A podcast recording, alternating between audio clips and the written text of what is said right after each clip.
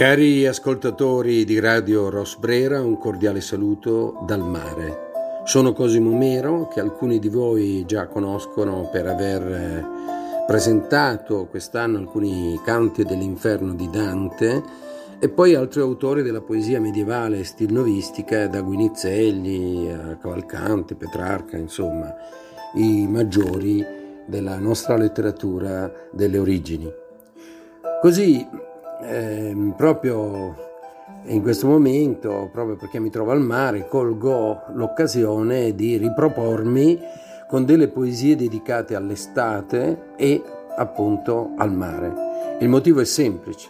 Qui in questa località dove mi trovo, una località marina detta Salina dei Monaci, sulla costa del nord Salento tra Campomarino, Spicchiarica e Torre Colimina, Qui, vicino a questo laghetto, un tempo vera e propria salina governata da monaci benedettini, ehm, a ridosso appunto del Mar Ionio, osservo delle dune di sabbia che si alzano eh, così misteriosamente da, dalla sabbia, diciamo, della spiaggia, come una naturale barriera, separando appunto la zona dei bagnanti dal laghetto di sale e poi vedo tanti uccelli lacustri di cui davvero non conosco il nome, ma mi informerò. Dicevo, queste dune, queste, con le sue creste, con le loro creste di ginepro, questa pianta forte che resiste alle impetuosità del mare, soprattutto nel periodo invernale, quando è sempre mosso, Dicevo, queste dune di sabbia che si innalzano tra la terra e il mare stanno, richiamano una, qualcosa che, che, è lontano dai nostri tempi presenti no? e resistono tantissimo alla, a, a tutto ciò che può modificare queste zone, quest'area e speriamo anche che vengano sempre salvate. Sembrano così sinuose, femminee, e serpeggiano per un bel tratto di costa tra questa salina, appunto dei Monaci, e Torre Colimena, per poi svanire laddove la sabbia diventa dura, la sabbia del tempo, che è divenuto quasi scoglio, uno scoglio dentato come una grattugia. E in questo lacerto di mondo sopravvissuto a quanti eh, lo modificano costantemente a questo tratto di natura disegnato dal mare e dal vento, ora mi trovo proprio a contemplare queste meraviglie del mare e al mare voglio dedicare queste riflessioni partendo mh, da alcune poesie, come ho detto, e, e che ben si coniugano anche con la stagione estiva. La prima di cui parlerò è una poesia di D'Annunzio dal titolo Stabat nuda estas. Gabriele D'Annunzio la scrisse nel 1902 e fa parte del libro cosiddetto Alcione, un, um, uno dei libri della raccolta delle Pleiadi che lui dedicò appunto a queste stelle, della costellazione delle Pleiadi che allora ehm, suggerivano a moltissimi tantissime ehm, riflessioni poetiche.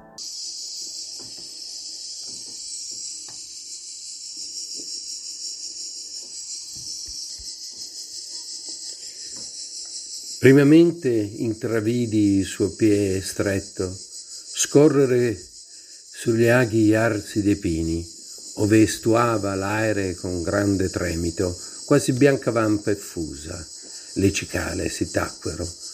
Poi rochi si fecero i ruscelli, copiosa la resina gemette giù pei fusti, riconobbi il colubro dal sentore.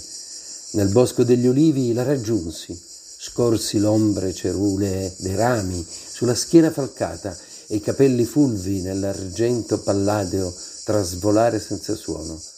Poi, lunghi nelle stoppia, l'allodola s'alzò dal solco raso, la chiamò, la chiamò per nome in cielo, allora anch'io per nome la chiamai. Tra i leandri la vide che si volse, come in bronze messe nel falasco, entrò, che rinchiudeasi strepitoso, più lungi verso il lido, tra la paglia marina e il piede le si tolse in fallo, distesa cadde tra le sabbie e l'acqua. Il ponente schiumò nei suoi capelli, immensa apparve, immensa nudità. In questa poesia di D'Annunzio dedicata all'estate possiamo rilevare elementi decisamente interessanti di come lui vivesse queste situazioni a stretto contatto con la natura, col mare, con eh, la macchia mediterranea, anche se si trattava in questo caso della Versilia. Comunque sempre mare nostrum. Eh. E lui dice che vede una donna che corre sulla battigia, ma inizialmente vede solo il piede stretto, che corre sugli aghi arsi dei pini, dove estuava, proprio l'aria calda, no? ribolliva quasi, con grande tremito, come, la vede come una bianca vampa effusa, questa donna, che al cui passaggio le cicale si tacquero, i ruscelli divennero più rochi, più secchi, la resina gemette per i fusti e lui sente dall'odore la presenza del serpente, del colubro. Nel bosco degli ulivi lui la raggiunge, scorge le ombre cerulee dei rami sulla schiena falcata, sui capelli intensi, fulvi, nell'argento palladeo appunto degli ulivi, la vede trasvolare senza suono. Poi nella stoppia l'allodola che balza dal solco raso la chiama, la chiama con un nome celeste, cioè un nome divino, da Dea, e allora anche lui la chiamò così. E tra le, gli oleandri la vede che si volge verso di lui, come in bronze messe nel falasco entra lì nelle erbe alte dove si nasconde, il falasco che si chiude strepitoso, quasi a creare una zona intima. Poi più lontano verso il nido, tra la paglia marina e il piede, le si tolse in fallo, cade, inciampa e cade distesa tra la sabbia e l'acqua. Il ponente schiumò sui suoi capelli il mare immensa apparve, immensa nudità. E lì il poeta richiama quella che è la sua forza ispirativa, panica, no? si dice, cioè questo desiderio costante di forte unione con la natura, perché l'uomo sentiva nei suoi tempi un ritorno a qualcosa di precivile, di precosciente quasi, a una comunione intensa e profonda con la, con la, natura, con gli elementi forti presenti in natura e soprattutto con quello che la natura possiede come vitalità eh, più immediata, più, più, percepibile, più sentita. Se non, c'è, non c'è divinità che non si possa sentire più fortemente dell'eros, no? questo è il concetto.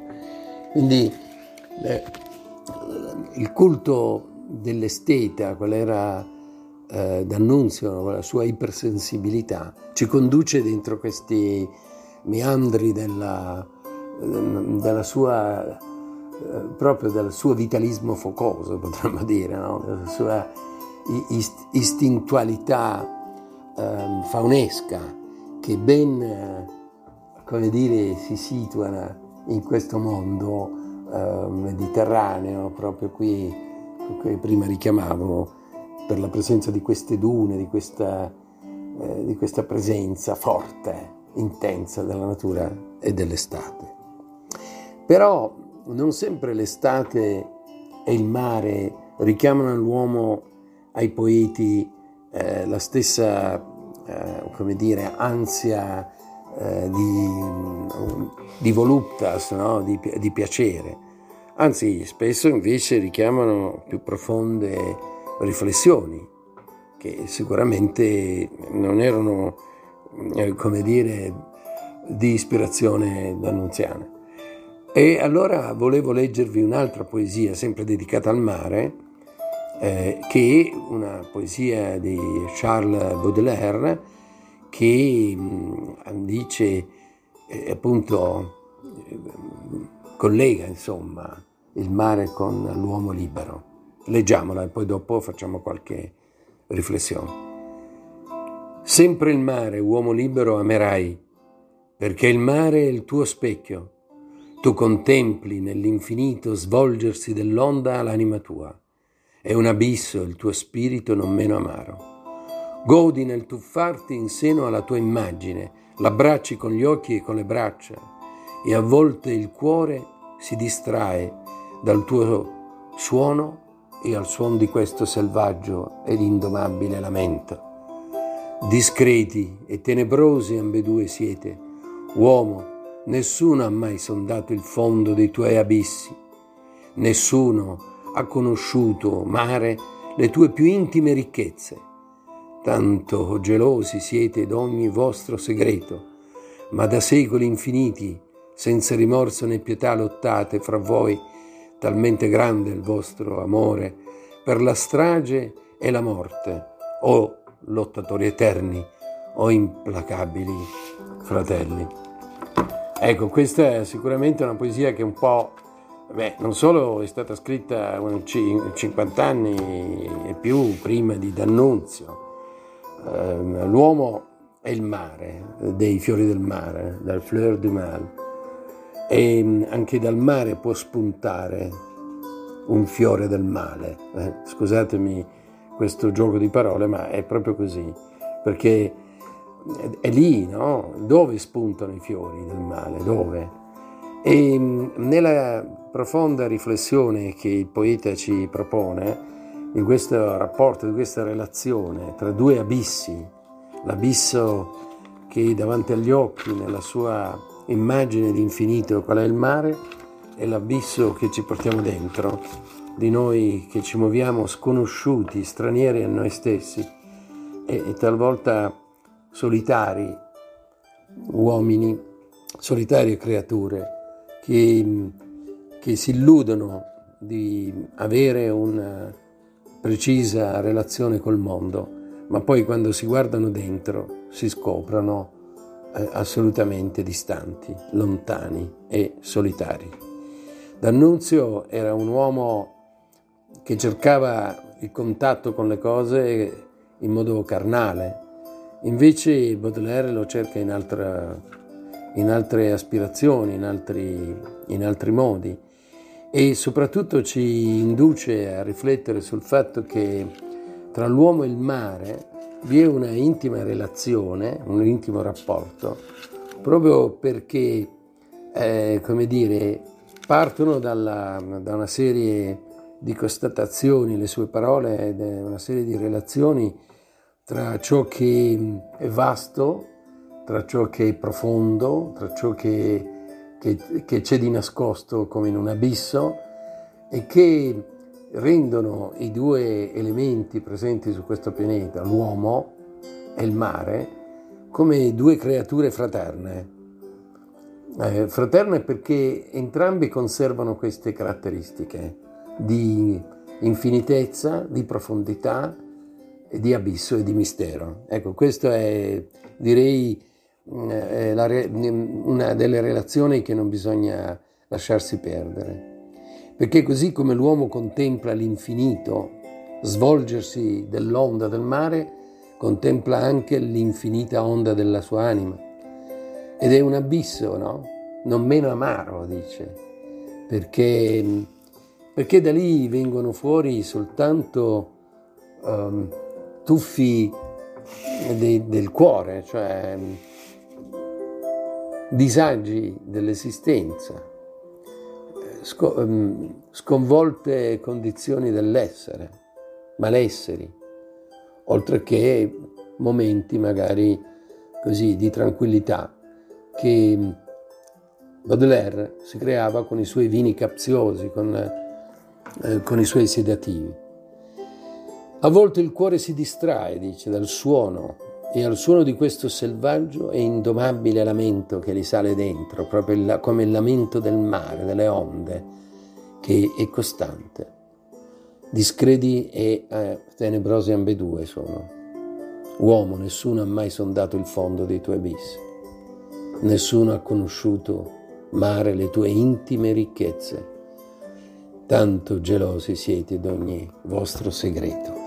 Gelosi di un segreto che tra l'altro non sanno, che è segreto a loro stessi.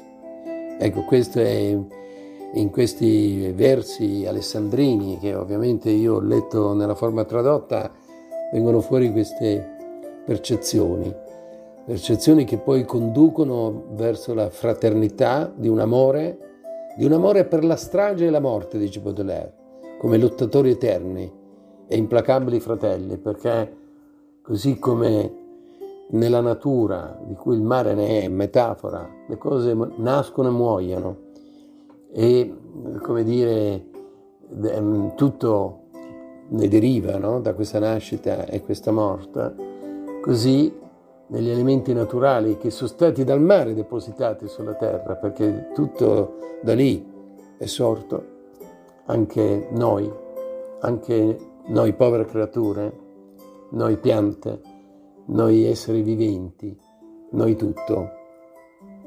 Moriamo e rinasciamo costantemente in questa eterna e forse incomprensibile lotta delle cose per una persistenza, per una sopravvivenza che poi sa che è destinata allo stesso mare, il mare dell'ignoto, il mare, il grande mare, come direbbe Dante, dell'essere e della morte. E con queste parole, con queste riflessioni, che spero non eh, siano state tediose, ehm, così sono pensieri ovviamente che mi sono giunti liberamente dalla, dallo sguardo che ho verso, verso il mondo che mi circonda, ma anche verso la poesia che amo. Io vi saluto caremente e vi do appuntamento ad una prossima puntata dedicata sempre al mare, alla natura e all'estate. Grazie e a presto. Ovviamente qui su Radio Ross Brera.